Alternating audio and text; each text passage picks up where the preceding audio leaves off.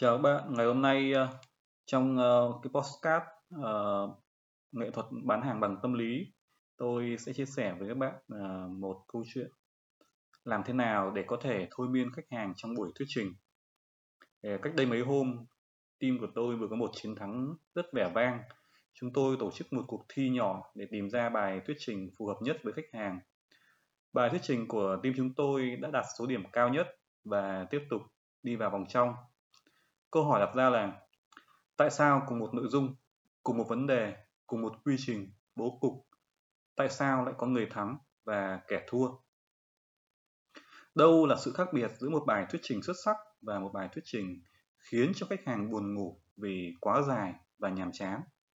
Trong bài viết này, tôi sẽ tiết lộ cho các bạn bí mật để có một bài thuyết trình thôi miên khách hàng. Bạn đã sẵn sàng chưa?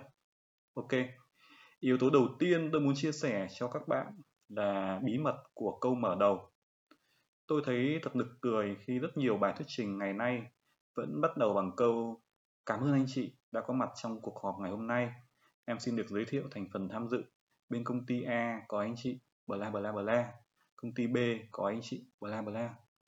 Nghe nó thật là nhàm chán và dài dằng dặc như một bài diễn văn trong các cuộc họp trên TV Tôi thật sự mất kiên nhẫn và không thấy hào hứng khi nghe những bài thuyết trình như vậy.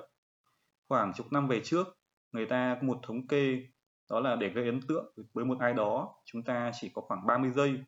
Nhưng trong thời đại công nghệ như hiện nay, thời gian để gây ấn tượng rút xuống 1 phần 10, tức là chỉ còn khoảng 3 giây mà thôi.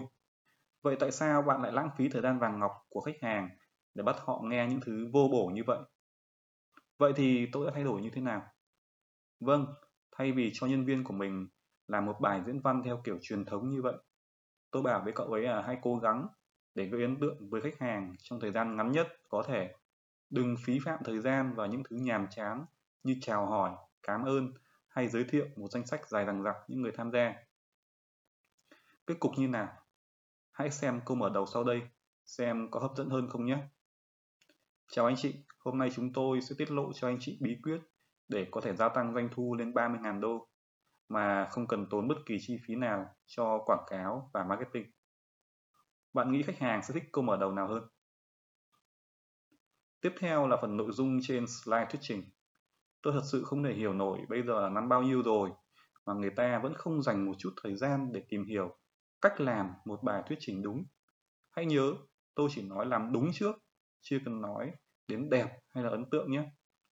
Bản chất của slide thuyết trình không phải để bạn nhồi nhét 9981 công thức hay sao chép cả một đoạn văn dài 10 trang lên cái màn hình máy chiếu bé xíu đó với phông chữ 8 hay 10. Mục đích chỉ là để minh họa cho những gì mà bạn sẽ nói. Tức là không phải bạn sẽ đọc những gì có trên slide, mà slide đó có tác dụng làm rõ hơn những nội dung mà bạn sẽ chia sẻ. Tại sao không đặt mình vào vị thế của người xem bài thuyết trình đó và đặt ra câu hỏi liệu có thể đọc hết những gì ghi trên slide ở khoảng cách xa 3 mét với phông chữ 8 hay 10 như vậy không? Chưa nói đến thời gian để xử lý hàng chục công thức ghi trên đó nữa.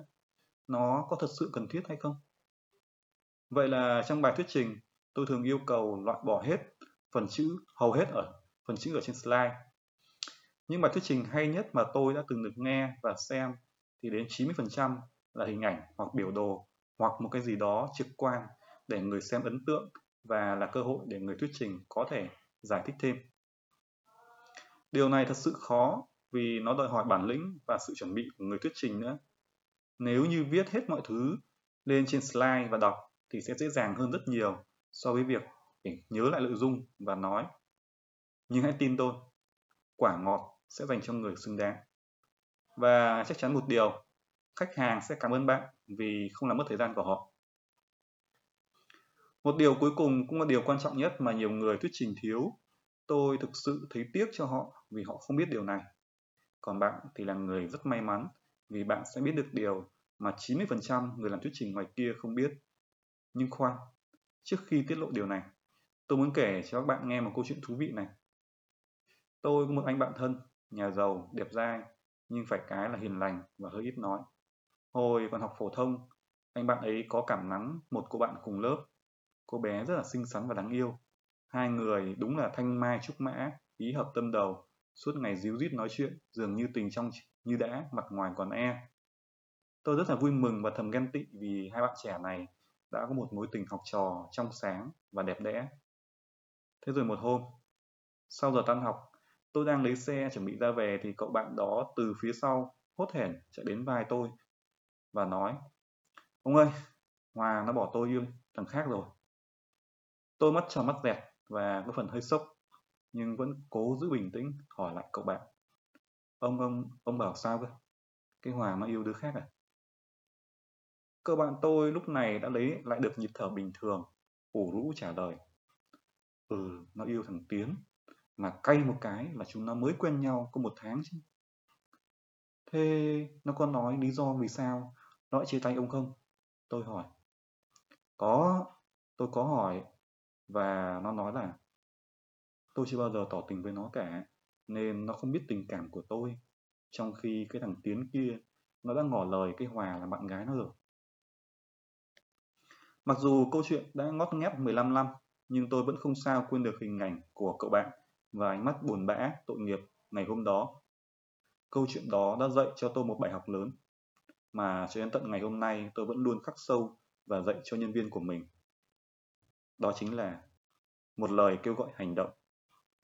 Trong buổi thi đấu thuyết trình hôm nọ, tôi cũng đã rất ấn tượng với nội dung mà một bạn ở team của đối thủ chia sẻ. Tôi theo dõi đến slide cuối cùng và mong đợi một cái kết có hậu. Thế nhưng bạn ấy làm cho tôi vô cùng hụt hẫng. Những slide cuối cùng khép lại, người thuyết trình kết thúc bằng một câu. Bài thuyết trình của em đến đây là hết, em xin cảm ơn anh chị đã theo dõi. Oh no, cảm ơn gì mà lắm vậy? Tôi chẳng hiểu mục đích bài thuyết trình của bạn ấy là gì nữa. Không có một lời đề nghị nào ở cuối bài present cả. Dù là một câu nói đơn giản như Anh chị có câu hỏi gì không ạ? Hãy nhớ, mục tiêu của bài thuyết trình là khiến khách hàng làm một điều gì đó cho bạn. Cho dù đó là một lời kêu gọi mua hàng, một lời đồng ý để cung cấp thông tin ký hợp đồng hay chỉ đơn thuần là cho thêm ý kiến phản hồi. Bạn nhất định phải hỏi khách hàng, chỉ cho họ và dẫn dắt họ. Nếu không, nhất định khách hàng sẽ rất hụt hẫng và có thể là tức giận vì không hiểu mục đích bạn đến đây làm gì. Như vậy là tôi đã tiết lộ cho bạn ba bí mật giúp đội của tôi chiến thắng trong cuộc thi thuyết trình vừa rồi. Và hơn thế là cách để dẫn dắt, thôi miên khách hàng trong buổi thuyết trình, khiến cho họ không thể rời mắt khỏi bài thuyết trình. Từ nay về sau, hãy nhớ sử dụng những nguyên tắc mà tôi đã tiết lộ nhé. Xin chào.